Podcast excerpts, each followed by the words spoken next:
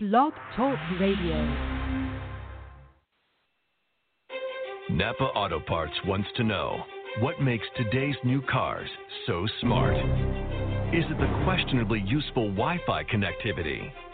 Could it be the giant, confusing touchscreens you should probably stop playing with while driving? Or perhaps voice activated everything that never seems to listen very well? The answer, of course, is none of the above. Click the banner to see the smartest car available today. Blog Talk Radio.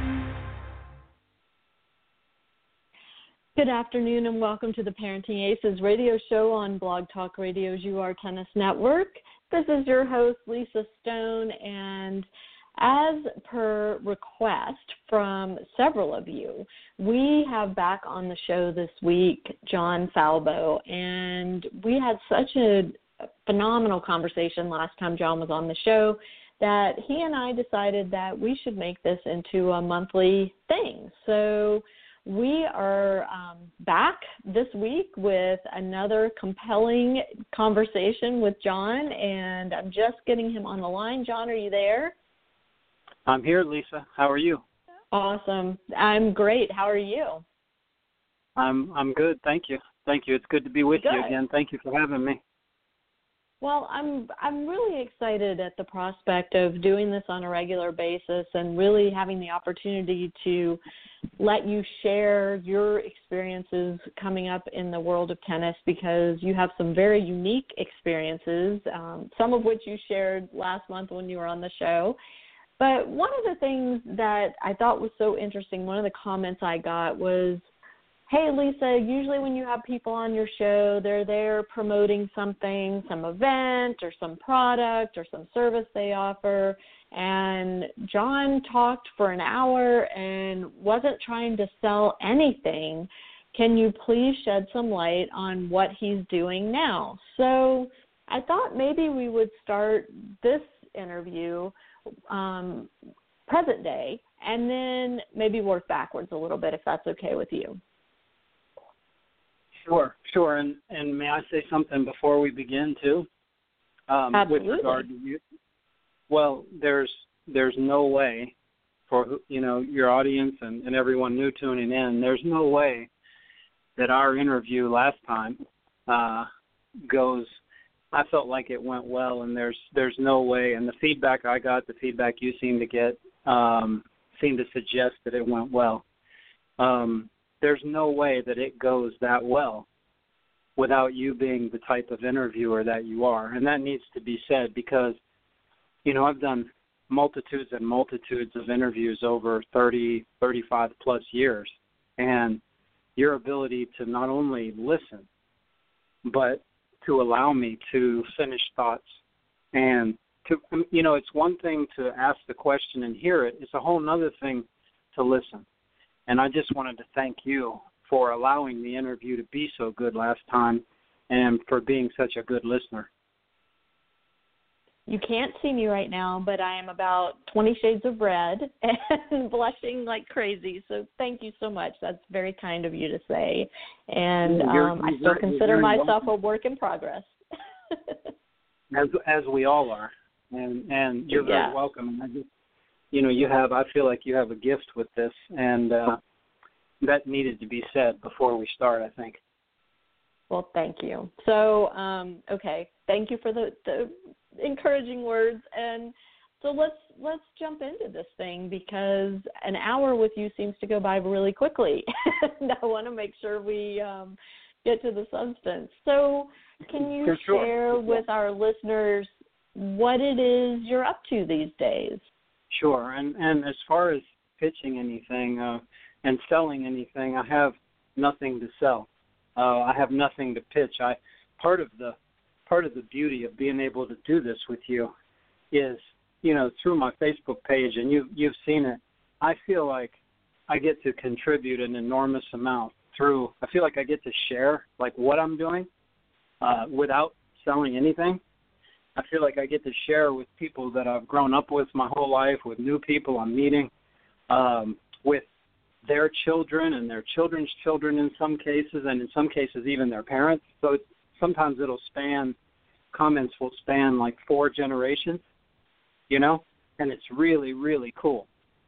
Um, That so is awesome. with- yeah, yeah, and so in terms of pitching anything or selling anything, I I'm coming from a a very pure place of saying, look, I mean, I don't get me wrong, I understand building a brand, uh, building equity in your brand, uh, having that have having goodwill be a part of that. It has a very tangible value in the in the overall scope of any balance sheet for a brand, you know. But to me, if you break that down into like real language, it becomes about sharing with people and it becomes about being honest. Because at the end of the day, if if I don't trust you in this interview and if you don't trust me, wh- what do we really have? I I think the rest of it is like puffs of smoke, you know, clouds of it's kind of like the Wizard of Oz and the curtain being in front of everything. It's like if we don't have trust, and if I don't have trust with people I'm sharing with through honesty and through truth, what what do I really have with them? I don't really have any kind of connection. I don't really have any kind of uh, place to begin anyway. So I, it's a big problem I have. You know, now you have so many messages coming at you and so many people selling so many different things, and I'm just not going to go about things that way. I I love people, and I love sharing, and I love hearing what everybody else has to say, and uh, that's that's what gives me joy in my heart, and that's what I'm going to do. And w- whether anything comes of that or not, and whether there's ever any any future uh, commerce related activity that derives from that, okay, it will be what it will be. But what will never change is the fundamentals that we're going about sharing, you know, with people.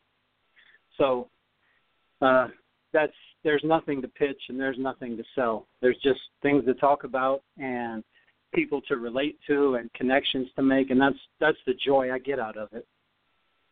And so, in the course So- of every day, what's that? Uh, well, I was going to say, so you know, you are someone who was firmly entrenched in the world of tennis for so many years. Um, you know, the majority of your formative years, and then you took a long break from the sport, and now you seem to be back in a very unique way. And like you said, you know, you're using your Facebook page to interact with people, connect with people, to share experiences. And I'm just curious what made you decide to come back? Well, you, you asked me what I was doing right now, and I didn't answer that. So, and I'll answer that, and I'll answer this question, kind of dovetail them both. Um, I raised my son.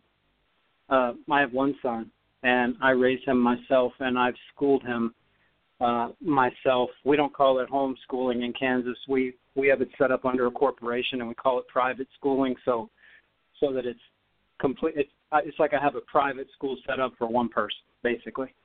And so I've I've educated him, you know, his entire life and continue to. And uh, that takes an enormous amount of time between schooling him and raising him myself. That takes that takes literally a third to half of the day. And Sure. so How old is he, years- John? He's just turned 15. Okay.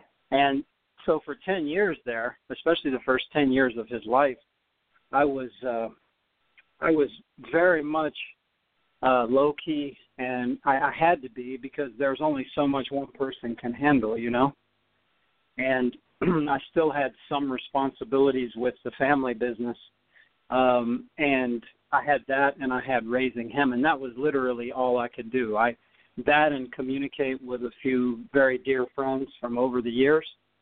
Uh, so for literally about ten years, uh, I I just had a conversation uh, this week with uh, a dear dear friend down at IMG. It's IMG Bollettieri's in Bradenton, and she was the head of uh, Prince North America, I believe, for a long time. We've known one another for probably thirty thirty some years and I was like, you know, I I did not know that her sister had passed, and her sister was very, very dear as well. You know, they were so good to us when we were growing up as juniors, and I didn't know that her sister had passed. I was I was completely embarrassed about that.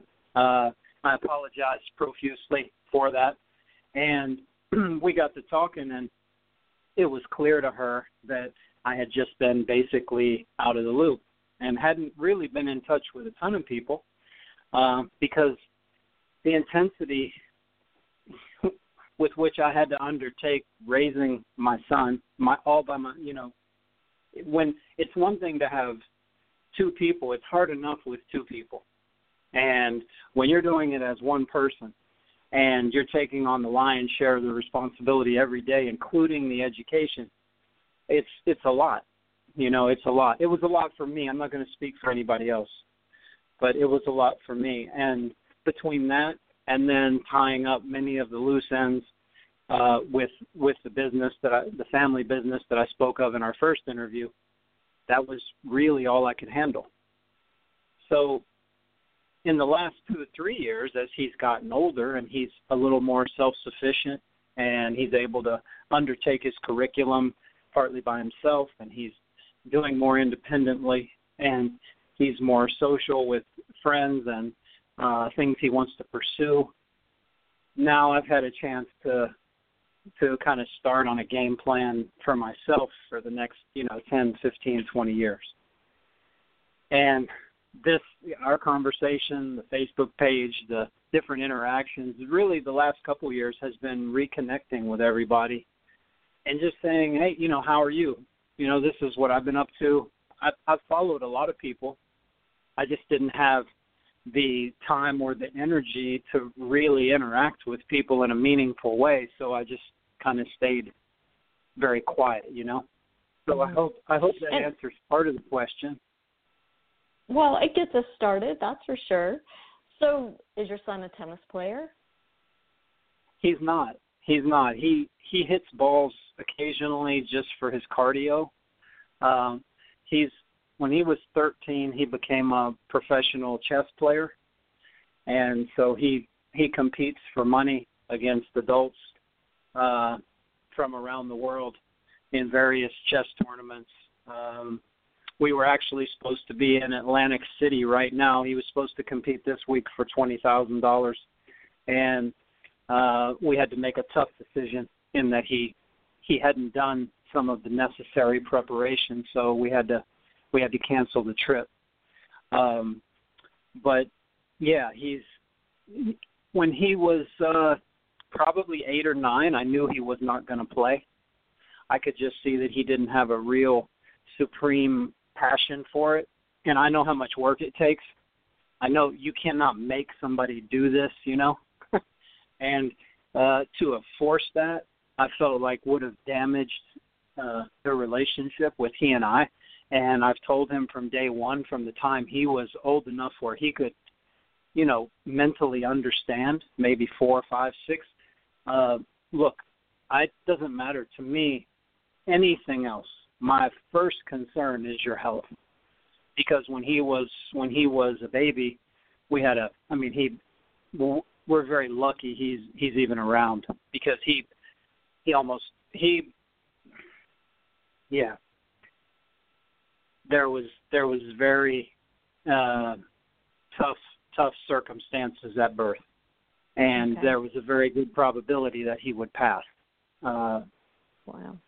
I apologize for the interruption, but you you say these things and you talk okay. about them, and then then you get you get pictures in your mind, and it's it becomes uh, a little difficult to to discuss.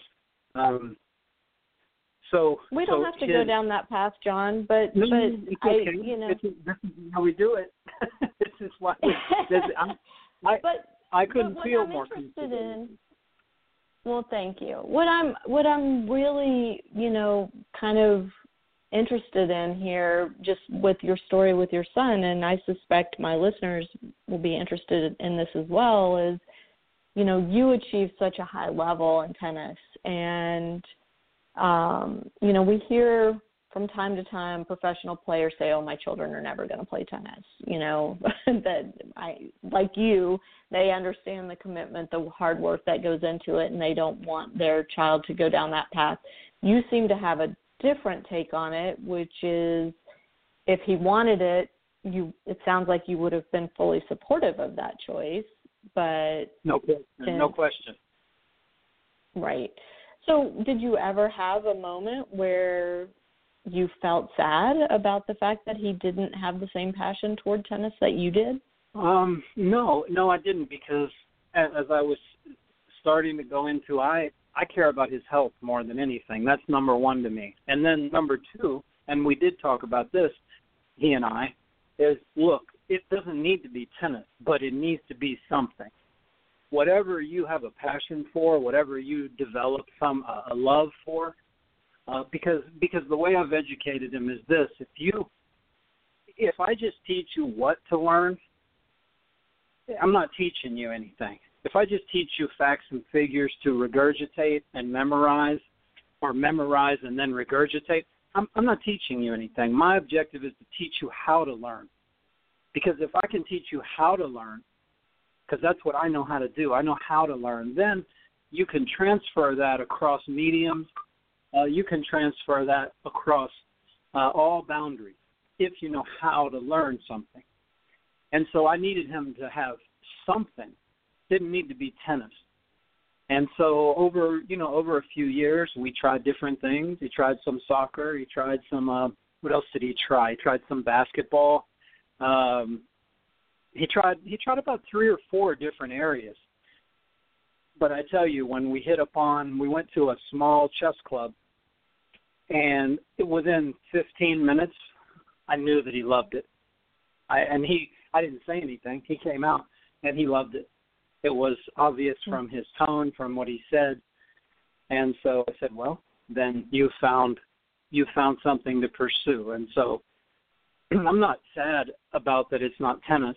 In some ways it's better, Lisa, because you know to to feel like he would have to do live up to any kind of name recognition or any kind of results or I I don't mind him not having that burden. I don't mind that. If he if he wanted to play tennis, we would have dealt with that. Uh, and we would have dealt with that really honestly. But the fact that it's not tennis, there are advantages to that too. I just wanted to make sure he had something because I know how valuable it is for a child to have something that they love and to really mm-hmm. pursue that. And so no, I wasn't sad, but I was I was very insistent. I'll use that word. I was very insistent that there be something to pursue. How did you get so wise in terms of your approach with your son? Because from the stories that you told in our last interview, your upbringing sounds like it was significantly different from your son's upbringing. Yeah, well, I think you said it. I think a lot of pain.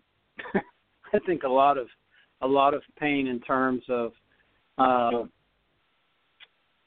certain certain ways that I was brought up that I really am thankful for, you know, and and I see the advantages of it, and then other ways that maybe you know let me let me back up and say this in fairness to my dad and my uncles they didn't have some of the luxuries I have in terms of time, and part of the reason I have them is because of them. so, so if if they had had the time that I do, I want to believe that my dad would have been to every junior tournament with me. You know, he was struggling to go the times that he did because there was one there I remember one point when I was 10 or 11 and he was literally responsible for it was either 19 or 20 different businesses and i i used to sit there and like he would come to uh he he came and watched me win the western it was called western then uh it was it's midwest now but the the western sectionals uh where i beat mm-hmm. malavia in the semis uh and beat another fellow in the finals uh Nicky Baroni who was a great player uh and uh he watched me win that but i remember he had to he had to go back right? It's like he would drive up for a couple days and then he'd have to go back because he was tending to so much. And if he had the time that I do, I want to believe he would have been with me as much as I'm with Paul, my son. But he didn't have that luxury, and part of the part of the reason I do is because of what you mentioned, because of either the way I was raised, or the environment that I was in, or some of the advantages that I started with that that they really didn't have, you know. Mhm. So, so besides devoting yourself to raising Paul, educating Paul, and and helping him pursue his dreams with with professional chess. I mean, I, I I'm I'm hesitant to say, what else are you doing? no, I and I don't take that, I don't a take straight that. face because that's a lot. Yeah. Well, no, I don't I don't I don't take that as you minimizing at, it at all. Um, and until two or three years ago, that was pretty much it. Uh, there was a transition phase for me with the family and the business uh, that I spoke of in our last interview. There's a there's a transition in every generation or every couple generations with our family. And so my role now was it's transition to overseeing. It's transition to watching over uh, the most important aspects of what's going on because it's not just here it's it's around the world so there's that doesn't take nearly as much hands on it takes more uh, i want to be careful about the way i say this i'm not calling myself wise um, what i'm saying is it it takes more uh, experience and hopefully wisdom to watch over things and and to then you know at certain times where the judgment needs to be there to then interject and to make certain calls. So it's it's a higher position uh, it's a less hands-on position but in many ways it's more pressure because uh, the judgments you make they're they're very important to the overall schematics of of what's going on uh, but Mhm. but that transition has allowed me more time and so over the last couple of years, I've been slowly but surely uh, training, training my body, training my mind, you know, making this transition from really having most all of my time with Paul and the rest of it, the transition into overseeing the business to now saying, look, what do I want to achieve here over the next however many years? And not only that, but how in the heck am I going to do it? You know, because I had gained uh, two years ago, I was 265 pounds. My friends tell me, well, we couldn't tell that you were that heavy, but I sure knew it. And, you know, certain body types hold it better, but it all reveals itself when you take your shirt off and you look in the mirror and it's just it's just there and there's no escaping it, you know. And so I weighed I weighed far too much. So two years ago I was 265. Uh, now I'm down to 170. So that's 95 or so pounds in in two years. And Were, my heart. were you having health issues, John? It's funny. It's a great Was- question, and it they, they, it wasn't to the point where I was having really like uh, obvious health issues, but some some examples uh, would be, you know, my heart rate then. Normally, when I was fit, my heart rate would be about 50, 55 beats a minute. My heart rate was up to like 85 beats a minute, and Wow. maybe I'm a nerd. Like maybe I'm a nerd, Lisa, but I calculated that, you know, like an extra 35 beats a minute or so, 24 hours a day over several years. And I, I was sat there thinking, I was like, I'm wearing my heart out. Mhm. Like, Yeah. It's like an extra five or six million beats of my heart. It may it may sound kind of like I say nerdy and uh, but I, it it really hit home to me because I my blood sugar levels, my, my oxygen intake. I, feel like I was on the road to maybe being a type two diabetic, if you will. Mhm. Uh, and that that kind of stuff, it's like I had to I had to take a really hard look and say, okay, first and foremost, I, I have to take care of my own health. You know, I've been I've been so dedicated to this young one's health, and I've been dedicated to making sure the transition with the family went smoothly and equitably and properly. But if if I don't take care of my own health, I'm not going to be around to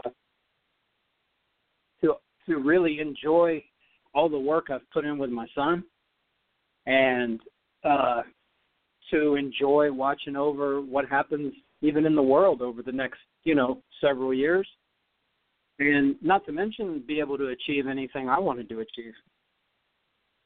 So was it, it there was a an really aha moment? I don't know if there was a one particular aha moment. There was enough. There were three or four times that I remember. Like I would catch myself. I, I would look in the mirror and I'd just be like, "Damn!" like you know, like I'm sorry. That's the only way I can say it. I, I would be like, "Damn, that." You know what has happened to me? what has happened? And that's just the pure thought that I would have. And and then sometimes I would be eating, and of course I was eating more. And I love ice cream, so I would eat ice cream like each day. And there'd be times when I'd be eating ice cream, and I'd just catch myself looking in the dish like, "What? This is like the fiftieth straight day I've had ice cream. What? What am I doing here?" You know.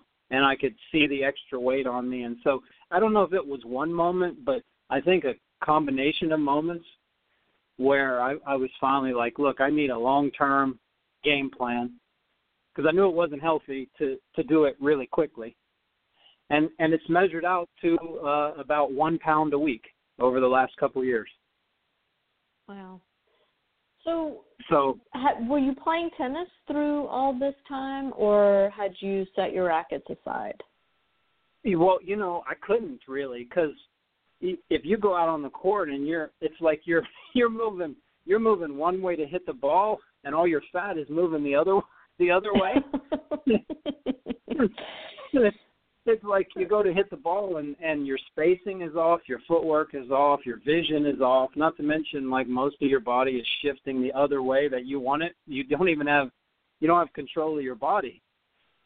So Mhm. I started I have this uh, square on my wall in the basement and that's how I started. I was just like a, I I took 5 feet from the wall and it really brought me back to to being little.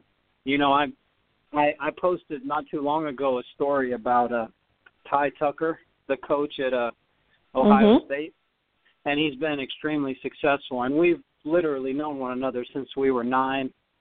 And Ty was the best in the world uh, growing up, and won multiple national titles. I think he has a shot to win the national title with Ohio State before he retires. He won, he's won, I believe, nine out of eleven Big Ten championships and it brought me back when I'd be hitting on the wall. He and I used to in West Virginia. He used to come in and stay for the weekend, and we used to go down to the courts, and we just hit on the wall like for half the day. We just hit on the wall, and we'd talk. We would talk about all kinds of stuff, and just hit on the wall.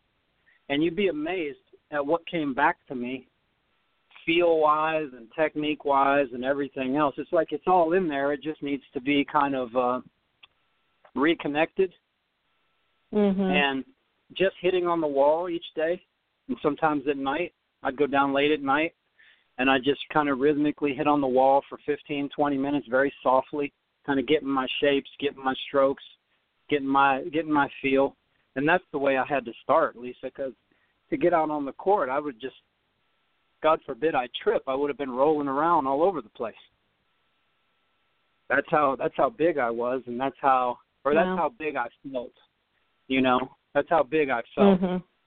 From what people told me, I carried it reasonably well, but it was still there. So it took about So, four, four or five months before I could really get on the court and didn't feel like I was endangering myself. You know. and this and then was from this this started two years ago. So Okay. for the last 18 months, I've been on the court, starting out slowly. And now, if you look at the footage, I'm I wouldn't say I'm full speed. I'd say I'm 70 to 80 percent. You know, and I haven't posted anything with me playing points, you know, and me me doing the more competitive type drills and point play situations. I've mostly posted like ball machine, physical fitness, uh, like hitting, you know, hitting back and forth, like live hitting and stuff. Mm-hmm. Um, but I'm getting to the point now where I can be posting point play and uh, you know strategic point type options and all those kind of drills, and I'm excited about that because I feel like I feel like the response I'm getting, I genuinely feel like it's helping some people, and and that means a great deal to me because if they can watch the videos and if they can read the articles and they can derive some either confirmation or uh, sense of intuition, you know, about what they want to work on with their child or what they want to coach about or things like that, then that, I mean, to me, that's awesome. But I'm just now, I'm just now at the point where I can be posting that. Um, what and I had what are you hoping to do tennis wise? I am and I know that's that's you know one facet of who John Falbo is now and was and all of that. Um, but but what are you you know are you planning to start competing? Do you want to coach? Um, do you want to just continue with? Yeah, I'm sorry to interrupt you. I'm I'm sorry I didn't hear I didn't listen to the last part of your question. so I was just, are do you want to compete? Do you want to coach? Do you want to continue to be an online presence and inspire others simply through that medium or is it something else that you have in mind? I think I think that I would answer that by saying it's a it's a very different combination of all of those. I'm allowing it to come along organically, and I think I I won't participate in straight on coaching people because that's its own endeavor. I mean, you have to really be you have to spend the kind of time with people that you really know them as well as their game, you know. And with the different people I've helped over the years from more of a consulting role, you know, whether they would be winning grand slams or whether they'd be winning national titles or I it, I always made it clear, look, I'm I'm raising my son.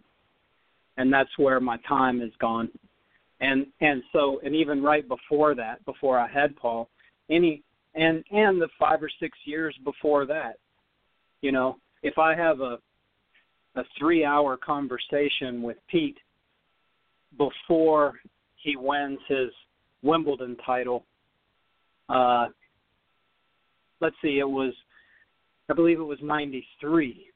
And so he won the US Open in ninety uh, he didn't win another slam for several years, you know, or I should say a few years. And I believe Wimbledon 93 was his first Grand Slam after the U.S. Open in 90. And he was really, he had really had struggles. That's when he, he met uh, Tim Gullikson. That's when he really started to craft his game as a professional as opposed to kind of a one hit wonder if you will. And it took a couple years. And, you know, I can remember speaking with him uh, probably three, two or three days before Wimbledon started in 93. And a very long conversation. And the, the crux of the conversation was, you know, what what shall we boil this down to? What's going to be the approach? Um, what's it going to take to have the best chance to hold the trophy up at the end? And to have conversations like that for three hours, that's one thing. To actually be traveling on the road with somebody, or to have an academy and be with the players every day, or to do these different these different uh, to be in these different coaching environments. That's not something I'm going to do because I know that I'm not willing to put that commitment there, and I I wouldn't feel comfortable receiving compensation. I I wouldn't feel like I was doing my best. I wouldn't feel like I was doing a service to the person that was being coached. Um, so that's but from a from a a general point of view and and from an experiential point of view, I do believe it's going to end up being part coaching because of the responses I'm getting. And mm-hmm. I think mm-hmm. people are learning and I think people are coming back with responses and they're engaged, you know? And so I do think it's a form of coaching. It's just not direct hands-on coaching. So I think it's going to be partly that. I think the online presence is going to be there. I enjoy it too much for it not to be there. Every single uh, comment, um, I I love, and I get a ton of private messages too, and in different forms, and I just love the interaction. So that that presence uh, is going to stay, you know, and I'm going to continue to share um, because I I love doing it, and I feel like it's doing some good and so so I think that intertwines as well. The online presence, the the natural organic coaching that comes out of it. Those are things I didn't really plan, but they're things that have come about that I really enjoy. You know, I had I had someone ask me yesterday. I respect him a lot. His name is Keith Evans, and he's in Memphis. Uh, he's very good friends with the Browns, who were tremendous uh, junior and pro players he has his own academy. I think it's called Keith Evans Tennis Academy. And he asked me very directly. He was like, "Are you going back out on tour?" Because he was he beat guys, plenty of guys in the top hundred in the world when he was playing, uh, especially in doubles.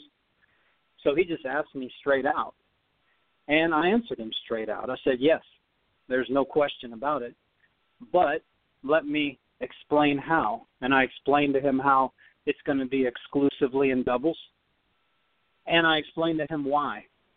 And I told him I was I was under no illusion about my age or the level of competition or the time it's going to take. Um, my whys are very strong for me. And and the truth of it is, as I told you last time, and we'll probably continue to talk about, there are several things that I wanted to achieve professional player role that I just didn't get done, Lisa. I just didn't achieve them. And I've learned through these last couple years that my fitness is very much under my control from body fat levels to heart rate levels to cardiovascular levels. And I know that I can be fit enough to be out there. And if I can be fit enough to be out there, I know my skills are good enough to be out there, especially in doubles. I have these things that I'm really you know, to sugarcoat it doesn't work for me. I'm I'm dissatisfied in the best of ways. I'm dissatisfied because I didn't I'm not bitter, I'm not resentful, I'm not like anything nasty. I'm just dissatisfied in a great way. Because I get up in the morning and I say, "You know what? There are these few things that I really want to get done. And I didn't get them done, but I believe I still have a chance to get them done. And so, from a from a playing standpoint, that's uh, that's Sorry, where I'm. I don't. No, it's okay. Okay, so I was gonna say, do you feel like your age is an issue, or? Yes. I mean. yes, I do. I do. I'm 47. Okay that's not my Facebook age, but I don't I don't like give out my you know I think I have a different age on every social media. but I I don't give out like you know real specific just like I don't give out my social security number and things like that on a regular basis. But yeah, it's but probably I'm, smart. Yeah, yeah, but I'm I'm 47 and um there are recovery issues every day. You know, in my training I Every, yeah. Most every day, I end, yeah, I end in the pool. I end in the water because it's easy on my joints. It helps me recover. So there are recovery issues. There are warm up issues. Uh, when Keith uh, messaged me this morning, I, it takes me, you know, between an hour and two to get ready to put my body through each day what I need to put it through. Um, so there are warm up issues. There are recovery issues. Um, I can tell you from a skills point of view, I feel better than I was.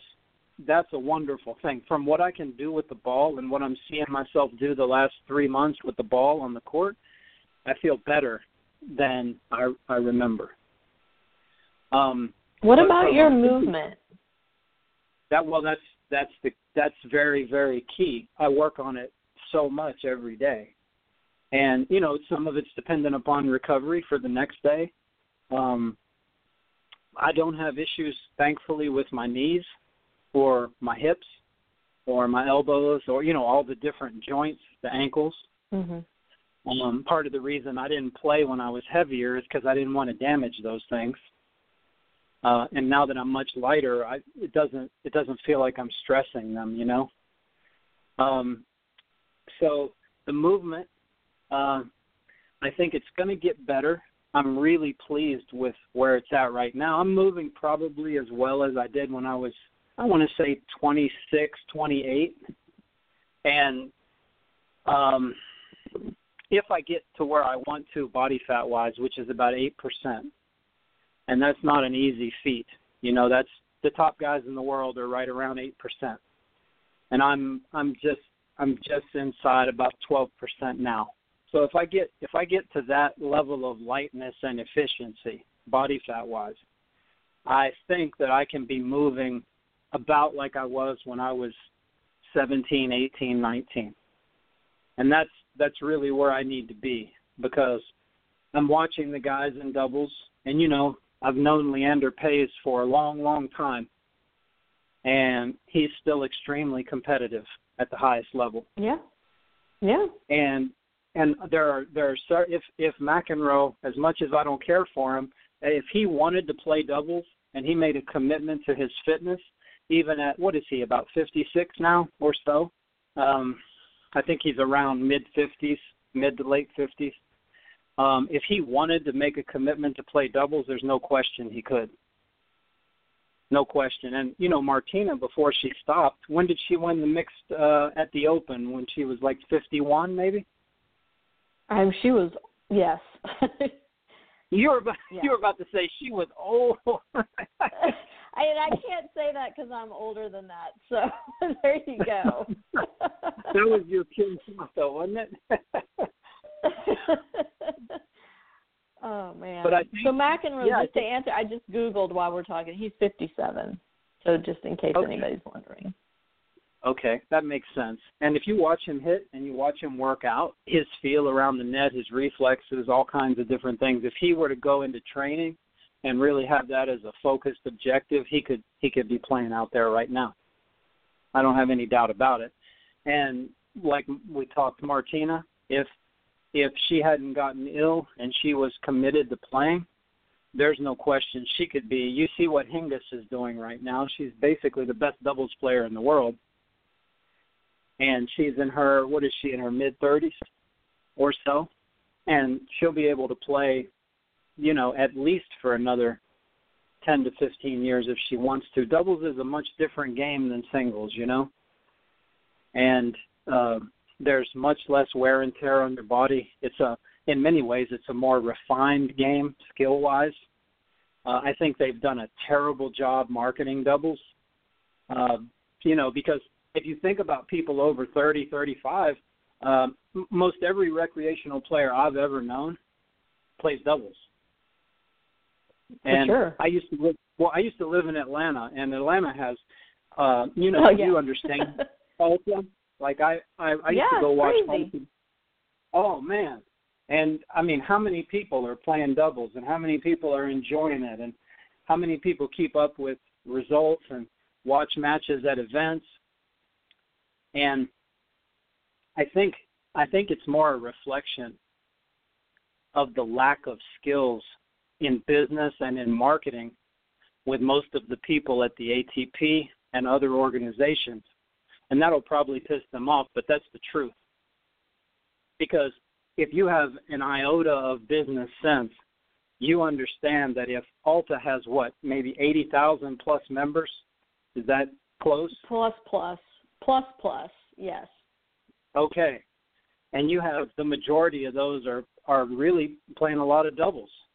Only and doubles. you have and you have, you know, I mean, Southern it's California. it's only doubles. Yeah. Yeah. And you have you have Texas, Southern California, New York, you have Chicago, you have big markets. I get messages from friends in in Chicago like the doubles market is big. People love doubles. They don't know how people in the tennis industry don't know how to market doubles.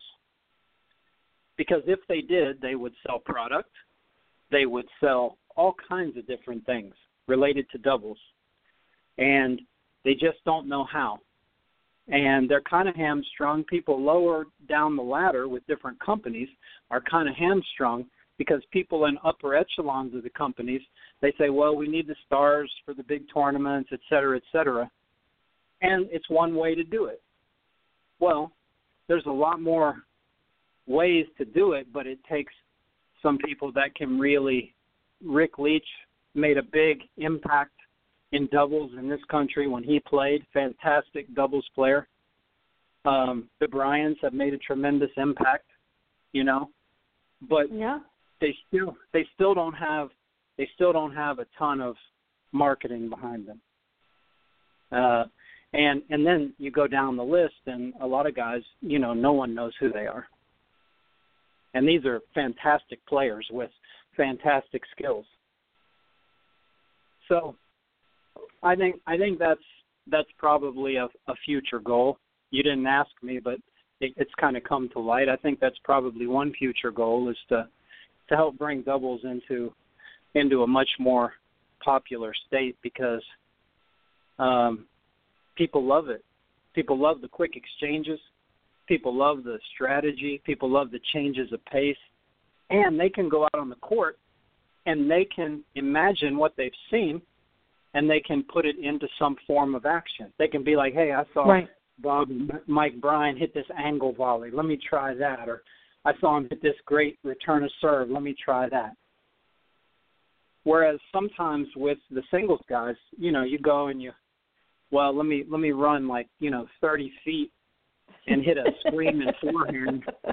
You know, you can like call the sister Yeah. out and get the ambulance there, and it's it's not really it's not conducive Yeah. to like a ton of people playing and enjoying the game. And uh, you know, we the one of the reasons I love this game is we can play it until we're uh, 80, 90 if we're graced with that many years. We can play it a long time, and there's some really cool people, really neat people, you know, that have had business experience, that have had life experience, and and they love tennis. And I just think for to be missing that segment, it's a huge segment, and to be missing that segment, uh, people wonder why the ratings are down. People wonder why all these things, why it's becoming really a a very cornered niche sport. Um, it, it has a lot to do with the skills of the business people that are in the sport, and they can moan and groan all they want, but at the end of the day, the ratings, the social media numbers, and the dollars speak for themselves. So they don't Very lie, true. you know. Very true. It's it's so interesting to hear you you talk about that aspect of it because um, I just last week interviewed the COO of the Intercollegiate Tennis Association, and you know we were. I've been promoting this hashtag Save College Tennis, and and she said, you know, I think we need a new hashtag Grow College Tennis. You know, I think college tennis is okay. We just need to keep growing it and they've had a big overhaul at the ITA, and um, the new management is making some big, big changes in terms of of the marketing of college tennis. And it just, you know, to hear you talk about the marketing of doubles in the same, you know, in a similar way, not exactly the same, obviously, but but I mean, Mhm. we, tennis has a marketing pro- problem across the board. I think. You know, I think. Um, I agree. I agree with you. I agree with you. Yeah. And you, so you just, you just, without even asking a question, you brought me back to an experience. May I share it? absolutely. Okay, when when I was in college for those couple years, but one of my teammates, he was younger than me, and he was kind enough to post uh, on a Facebook comment and I I I was amazed by it. He told me that when we were younger, but for him to say it now, with who he is and where what he's achieved, it meant even more. He said that he came to Kansas because I was here, because he wanted to play with me and learn and develop. And you brought me back to a college experience where there was there was a match we were playing. I believe it was in Arkansas. Uh, I had lost to the number one guy in the country in a tiebreaker in the third. This this this was when you played three full doubles matches and six full singles matches. Mhm. And you would and you would actually play the doubles last. So you wouldn't play the doubles first, and it wasn't no ad, and it wasn't eight games. You would play full sets, full matches, and you would play singles and doubles. And this match came down to the last doubles match, and it was it was a pivotal experience for this guy being on the court, competing. If I remember right, we may have lost it on the van ride home, you know, he's feeling down. Uh, he's he's you know the world is about to end because when you lose right away, it seems like that. And as we talked over the next two three weeks and went through different matches together, doubles and playing at college showed him that he could get to another level. And he was playing with some of the best guys in the country in doubles and holding his own. You know, he was playing in team matches and he was holding his own. And it showed him in a way that maybe he didn't know before that he could, through hard work and determination, he could get to another level. He could raise his game. And um, he's he's achieved an enormous amount in the sport. His name is Carlos Fleming and he's worked with. He started with IMG, and he's with uh, William Morris. Bought out IMG. He's been the agent to Venus and Serena for pretty much their entire careers. He's he represented James Blake.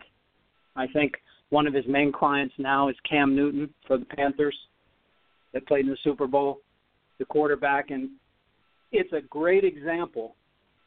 When Carlos first came to Kansas, he was a really good junior. He had been playing with some of the best juniors. You know, he was the same year as Todd Martin, same section. He was a lefty with a big serve.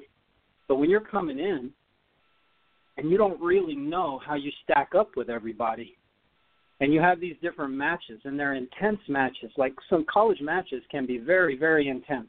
A lot of talking, a lot of distracting, a lot of, you know, it can get kind of wild and crazy, which also makes it very fun in my view.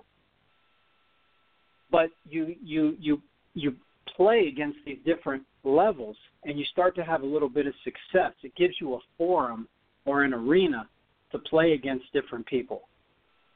And as you do this you see that you can take your game to a whole nother level. And they're really missing the boat in the marketing. I'm here and i watch the kansas women and help them as i can you know watch practices every day etc and there's like 50 people that come out. And I'm I mean I'm taking on like from a fan's point of view, I take on the whole other teams like people they bring from, you know, different places and they have sometimes more people rooting for them than we have in the stands. And I think it's that way in a lot of places. It's not like that in Athens, Georgia. They pack the stands, you know. Mm-hmm. yes. And it's not like that in certain locales. But the, that experience, I agree with you. It's a tremendous experience for the players involved. The fans have a blast when they come out. And not to mention, if you get in like some heated doubles exchanges and somebody gets popped in the chest with a ball, or you know, they, there's back and forth between the players, and real com- competition starts coming out, real competitive kind of juices start flowing. I've never been to a match where people don't have a really good time and and I think they're missing the boat in terms of marketing it because students love that. I mean, when I when I my freshman year in in college, we would have probably three and 400 people out for a match in a really small club. And it would sound like a stadium. You know, and there were articles around campus about at that time Andre was starting to do well, so they were promoting it in the in the school newspaper. There were 3 or 400 people that would come out and in a small tennis facility, that's a lot of people making noise. And they were mostly students. And they'd be banging stuff on the walls. They'd be they'd be like I mean, you have you been to like college basketball or football game? sure. Sure. They go they go at I mean that's what makes the environment. People's enthusiasm for the sport, you know? Right. And that kind of energy just brings everybody to another level including the players. So it's like everybody's participating in this sort of dramatic presentation. And the crowd is very much a factor the players are a factor the coaches. And uh i agree with you. I think i think that there's there's a marketing difficulty unfortunately we're not going to be able to solve the entire business but i think those of us that have certain niches in the sport can really come through and promote the sport. Like you know we love the game. We absolutely love the game. So it's not a problem to honestly promote it you know? For sure for sure and i you know the good news is that the ita is committed to that so I'm looking forward to seeing what they're able to accomplish over these next few years. I think um, they've got some new blood in there. They're they're dealing with having to overhaul completely the technology side of things. Um, they were dealing with some very dated uh, technology, dated website, et cetera. And so I think that's going to be great. As far as the ATP and the WTA, I'm not sure what their story is. Um, you know, you have much more experience with those organizations, or at least I would guess that ATP, and it'll be interesting to see what they do because you know the industry is is struggling, and and it's a shame, and um, the sport is so yeah. beautiful and has so much to offer. So well, and I I I again as as as we talk about these things, I reflect and I got an immediate an immediate picture of um, being down at Nick Bollettieri's, and they had when I was down there, they had I was only there for about six months, as we discussed uh, before in the previous interview. But there was one one morning where uh, we were home from school, and they had a stadium clay court and a stadium hard court. And the the best players, he would always congregate the best players because whenever anyone came to watch, parents, kids, whoever, they would see the best players showcased, and that would promote his academy. And right, you know, so everyone can say what they want about Nick, but from a marketing point of view, and from a promotional Genius. point of view, he's yeah. he's as good as anybody that's been in the sport. And yeah. we we wouldn't see eye to eye on on several things, but you have to give credit where credit is due. And he has been for decades. He's been very, very wise in his marketing, in his promotion, and that's what he would do at the academy. So we were, I remember eh, on this particular day, it was just Andre and I. For whatever reason, I think people had school or uh, we, he and I were home from school, but there for whatever reason it was just he and I, and it was on the clay stadium clay court and he and I both detest Clay. He, the fact that he won the French Open is probably one of the greatest achievements in tennis because his feeling about Clay is is uh, there's there's probably not clean words to describe it if you if that's fair to say. And the fact that he won on Clay like that is a testament to to his ability and his determination. And so we're playing on the clay, and, and we're playing points, 21 type games, and he's getting the best of me, and I'm not